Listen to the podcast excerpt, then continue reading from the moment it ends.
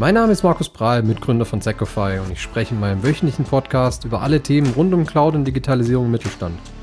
Mich interessiert vor allem die Erfahrung nach einem abgeschlossenen Projekt, aber natürlich auch, was sich gerade in der Cloud-Welt so tut. Und damit würde ich sagen, starten wir.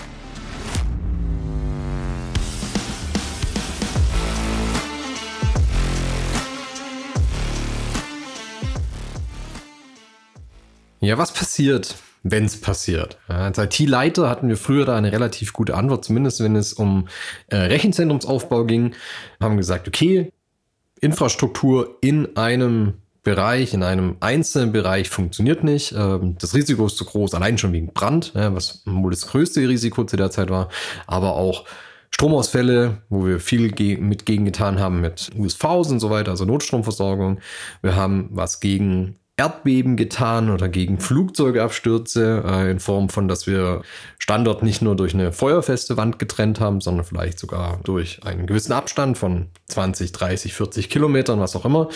Oder wir haben auch ähm, uns darum gekümmert, falls wir einen Internetausfall hatten, also praktisch die Verbindung ausfällt, indem wir eben Internetkabel oder letztendlich Verbindungskabel von extern aus ja, zwei verschiedenen Richtungen, über zwei verschiedene Provider äh, reingenommen haben, um hier eine gewisse Sicherheit zu haben, was unsere Data Center und unsere Daten letztendlich on-prem machen und um die eben zu schützen. Und warum das jetzt vielleicht heute zu heutiger Zeit mit den Cloud-Möglichkeiten ähm, nicht der allerbeste Weg ist. Darauf möchte ich jetzt in den nächsten paar Minuten mal kurz ein bisschen eingehen und drüber sprechen. Und im Prinzip haben wir ja, ja zweieinhalb Annahmen oder Fragestellungen, die wir da auf jeden Fall mit reinnehmen sollten. Das erste ist eigentlich, dass wir, äh, oder dass viel noch davon ausgegangen wird, dass die traditionellen Disaster Recovery Methoden auch in Hybrid Cloud oder in, in reinen Cloud-Umgebungen effektiv sind. Warum das nicht so ist, kommen wir gleich dazu. Andere Annahme ist eigentlich genau das Gegenteil, davon auszugehen, wenn ich in die Cloud migriere, dann ist alles super und ich muss mir eigentlich gar keine Gedanken mehr machen über Disaster Recovery. Also praktisch Cloud-Dienste von Natur aus sind vollständig widerstandsfähig gegen Desaster. Auch das trifft natürlich nicht zu. Gucken wir auch gleich noch uns nochmal an. Die dritte Annahme ist, ähm, auch wenn wir jetzt praktisch Richtung ähm, Cloud gehen, dass die ja, Datensicherung oder auch Wiederherstellung letztendlich weniger komplex ist, wie wenn ich das äh, vielleicht vorher on-prem hatte. Ja. Auch hier, warum das wahrscheinlich ähnlich komplex ist, nur auf einem anderen Level, auch da kommen wir gleich nochmal dazu. Aber kommen wir noch erstmal dazu, was wir überhaupt gerade an, an Möglichkeiten sehen, die eben oft vorkommen. Ja, und da konzentrieren wir uns jetzt gerade erstmal kurz auf das Thema in Anführungszeichen Backup-Rechenzentrum.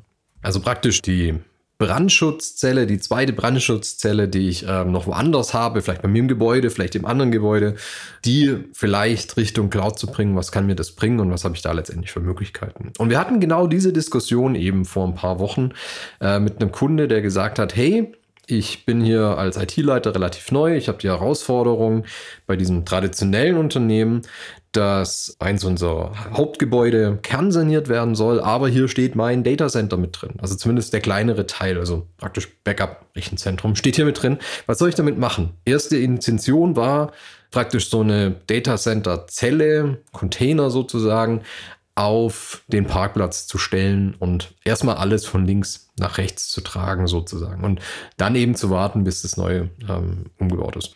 Und wir haben das zum Aufhänger genommen, zu diskutieren, okay, wie stehst du mit Digitalisierung? Wo bist du mit deiner Cloud-Reise? Ähm, okay, du hast schon einen guten Teil Office 365 beispielsweise gemacht.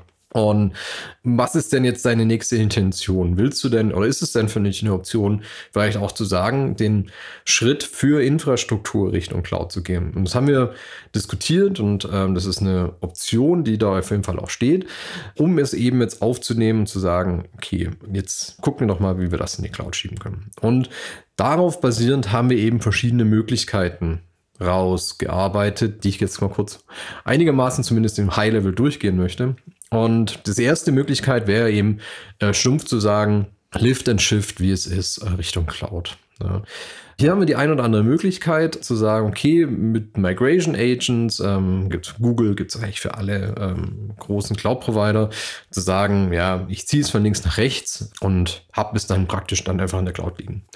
Das ist oft nicht die beste Idee. Das ist zwar relativ schnell umsetzbar und unkompliziert umsetzbar, aber ich nutze eben in keinster Weise die Flexibilität und die Dynamik, die mir Cloud-Umgebungen geben.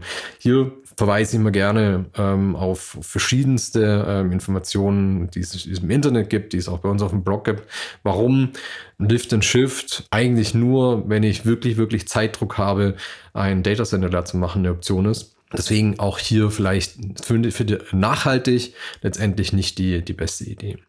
Die nächste Idee, die man dann gehen kann, ist eben auf Microsoft, Amazon und gibt es auch von VMware zum Beispiel, auf die DR-Dienste zu gehen. Was steckt da jetzt dahinter? Da habe ich letztendlich einen ähm, Service, der mir Daten aus meinem Hauptrechenzentrum nimmt, die Richtung Cloud legt, aber dort letztendlich, ich sag mal, ausgeschaltet lässt. Das heißt, ich habe hier eigentlich sehr, sehr geringe Betriebskosten, habe aber alle meine relevanten Dienste letztendlich äh, gespiegelt nochmal in, in der Cloud liegen, ohne dass sie mir äh, enorme tägliche Kosten verursachen, sondern ich kann dann eben diese Dienste sehr schnell anschalten, wenn ich sie brauche. Und das ist das, was wir eigentlich relativ oft sehen. Ja, gerade für Rechenzentren oder für, für ja, Bereiche, wo ich eben nicht darauf angewiesen bin, dass mein gegenüberlaufender Dienst, also mein Backup-Dienst sozusagen immer läuft, sondern dass ich nur darauf angewiesen bin, dass im Fall der Fälle ich diesen Dienst woanders wieder hochfahren kann. Das ist so die, die zweite Möglichkeit, die wir eben relativ oft sehen. Die dritte Möglichkeit wäre jetzt hier, was wir jetzt in dem Fall erstmal ausgeschlagen haben, einfach weil es zu kritisch wäre, zu stark auf Kronjuwelen im produzierenden Bereiche gegangen wäre, zu sagen, wir machen ein klassisches Cloud Migration Project ähm, in Form von, lass uns mal angucken, was du hast. Wir transformieren dir das in Cloud Service, Cloud Native Services, um dann eben hier praktisch das Backup zu nutzen, nach und nach Richtung Cloud zu migrieren, um vielleicht dann nachher mein Hauptrechenzentrum, das ich noch habe, beizubehalten für Dienste, die ich nach wie vor eben on-prem lasse. Also klar, ganze Netzwerktechnik zum Beispiel, aber auch Technik, die ich eben zum in der Produktion brauche, die es mir sehr schwer machen, diese Richtung Cloud zu migrieren. Und aus dem kurzen Ausflug hier Richtung, äh, was man machen kann, sehen wir auch schon die Antworten auf die Fragen oder die Annahmen, die wir am Anfang hatten. Ne? Das ist einfach traditionelle Methoden oft nicht mehr mit der Dynamik und der ja, Komplexität von, von Hybrid Cloud-Umgebungen kompatibel sind und es einfach total ineffektiv ist, einfach hier stumpf Richtung, ja, Richtung Cloud zu migrieren. Also praktisch alles aus meinem jetzigen Datacenter rauszunehmen und es einfach Richtung Cloud zu legen. Gleichzeitig sehen wir aber auch, dass eine gewisse oder eine andere Art von Komplexität bei der Datensicherung und Wiederherstellung ähm, entsteht. Das heißt, zum einen muss ich mich natürlich darum kümmern, dass meine Daten, dass meine Systeme regelmäßig in die Cloud hochgeschrieben werden. Das heißt, das Thema Bandbreite ist ein Thema. Ich muss das überhaupt erstmal aus meinem eigenen Rechenzentrum nicht über eine Gigabit oder 10 Gigabit Leitung in einen anderen Brandabschnitt bringen, sondern ich muss es übers Internet Richtung ähm, Cloud-Anbieter bringen. Auch hier muss ich eben schauen, okay, kann ich das denn überhaupt leisten? Habe ich die Möglichkeiten dazu? Habe ich, habe ich überhaupt genug Bandbreite, dass ich ähm, regelmäßig diese Daten hochschreiben kann, praktisch Richtung Cloud? Habe ich die spezifischen Tools dafür, ähm, um das überhaupt richtig anzugehen, auch zu überwachen? Also praktisch das ganze Thema Strategie ist ein komplett anderes, bringt eine andere Komplexität mit. Dafür ist es aber für mich auch leichter, weil ich mich natürlich nicht mehr um die unterliegende Hardware kümmern muss. Das heißt, ich muss in meinem Backup-Rechenzentrum nicht mehr schauen, sind denn alle Festplatten noch in Ordnung? Ähm, laufen die Server noch? Muss ich irgendwo hier austauschen, weil Maintenance ausläuft und so weiter und so fort? Das heißt, diesen Komplexitätslevel der, der Infrastruktur, des, des, des Stroms, ähm, habe ich Licht, habe ich vielleicht Zugangskontrolle und so weiter und so fort, kann ich das auditieren lassen beim Backup-Rechenzentrum? Diese ganzen Komplexitäten und ähm, Themen, Wartungsthemen fallen raus. Ähm, dafür bekomme ich eben andere Ansprüche, wenn ich die Daten ähm, praktisch für DR-Fälle Richtung, Richtung Cloud speichere. Gleichzeitig ist es aber natürlich auch nicht so, dass wir eine volle Sicherheit haben für die Themen, die in der Cloud liegen. Das heißt, letztendlich ist es ja auch nur ein Rechenzentrum, das von jemand anderem betrieben wird, der im Zweifel deutlich mehr Kapazitäten und Ressourcen natürlich hat, wie ich selber. Aber es ist einfach auch nur ein anderes Rechenzentrum, wo sich jemand mit seiner Logik und mit seinen Prozessen darum kümmert, dass Daten nicht nur auf ja, einer Festplatte liegen, sondern auf mehreren direkt verteilt sind, dass die Systeme hochverfügbar sind und so weiter und so fort. Aber trotzdem ist es natürlich Technologie, die von Menschen betrieben wird. Und das sehen wir natürlich auch immer wieder, dass wir ähm, Ausfälle haben in der Cloud, die durchaus vorkommen können, die in den allermeisten Fällen auch sehr, sehr schnell gelöst sind, aber äh, es durchaus eben vorkommt, dass durch Fehlkonfiguration, dass durch Probleme, ähm, dass auch mh, hm, zum Teil ja, eben Verlangsamungen da sind durch, ähm, durch die Internetleitung zum Beispiel. Ähm, das heißt, dass durchaus auch was mit meinen Daten passieren kann, wenn ich sie in die Cloud lege. Und wenn ich sie vielleicht auch nur in eine Region lege und wir haben wieder dieses ähm, schöne Beispiel, was wir früher immer gerne genommen haben, Thema Flugzeugabsturz je nachdem, wie wichtig mir meine Daten sind und wie ich das Risiko einschätze, ja, auch auf so ein großes Rechenzentrum kann ein Flugzeug draufstürzen. Und wenn ich eben vielleicht nicht in verschiedene Regionen verteile, mein Rechenzentrum, mein, mein DR-Rechenzentrum sozusagen, dann kann ich natürlich auch ähm, hier Probleme kriegen, wenn eben eine einzelne Lokalität meines Cloud-Providers ausfällt. Das heißt, auch hier, wenn ich rein nur Richtung Cloud schiebe, bedeutet das lang nicht, dass alles Friede, Freude, Eierkuchen ist. Nichtsdestotrotz sind wir davon überzeugt, dass die Nutzung von Cloud-Technologie im Moment die beste Antwort ist, wenn ich mir Gedanken mache, wie kann ich denn ein Backup-Rechenzentrum am besten betreiben. Einfach weil es von den, äh, wenn ich es richtig mache, am kosteneffizientesten ist. Ich nehme so viel Aufwand aus meinem IT-Team raus, weil ich mich nicht ja, um diese Themen kümmern muss letztendlich. Heißt, einen hybriden Ansatz zu fahren und zu sagen, okay, ähm, ich nehme hier mal meinen Teile deiner Systeme. Ich kann hier viel, viel einfacher in der Cloud auch mal einen Disaster Recovery Test fahren. Das heißt, die Systeme hochfahren, gucken, funktioniert alles.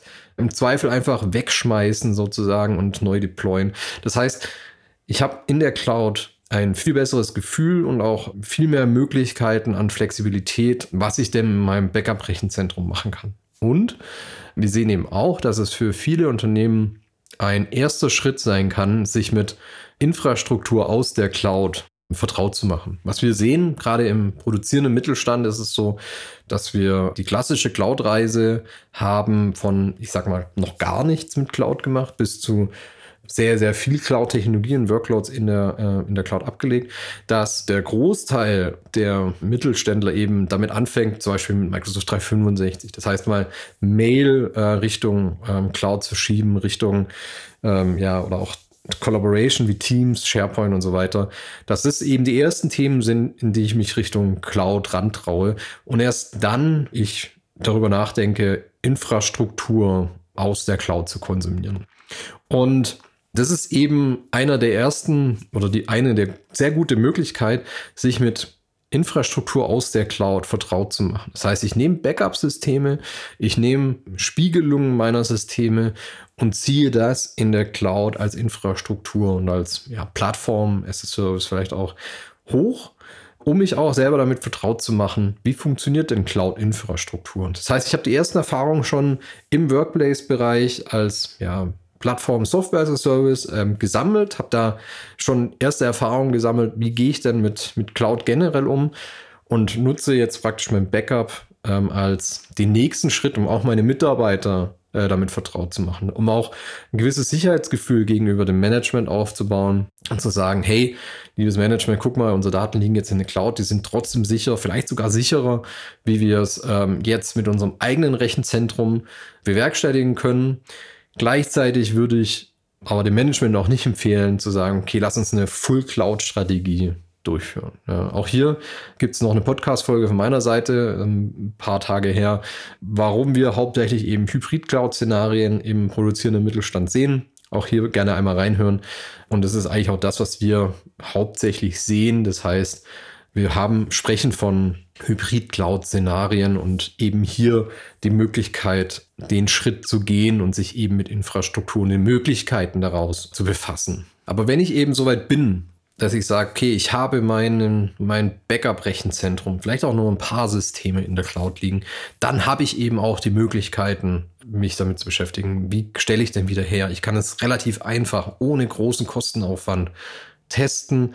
Und ich habe vor allem nur die Kosten, wenn ich die Systeme aktiv schalte. Und das ist eigentlich so eins der charmantesten Themen, die ich eben in diesem ganzen Cloud-Backup-Rechenzentrum, Cloud-DR-Umgebung habe, dass ich nicht für ein komplettes zweites Rechenzentrum Hardware anschaffen muss, für ja, zwei Tage im Jahr meinetwegen, wo diese Systeme aktiv ähm, im besten Fall genutzt werden für DR-Tests oder so, sondern ich habe eine sehr kosteneffiziente und sichere Methode, mein Rechenzentrum gespiegelt oder meine, meine Kernsysteme gespiegelt woanders zu haben.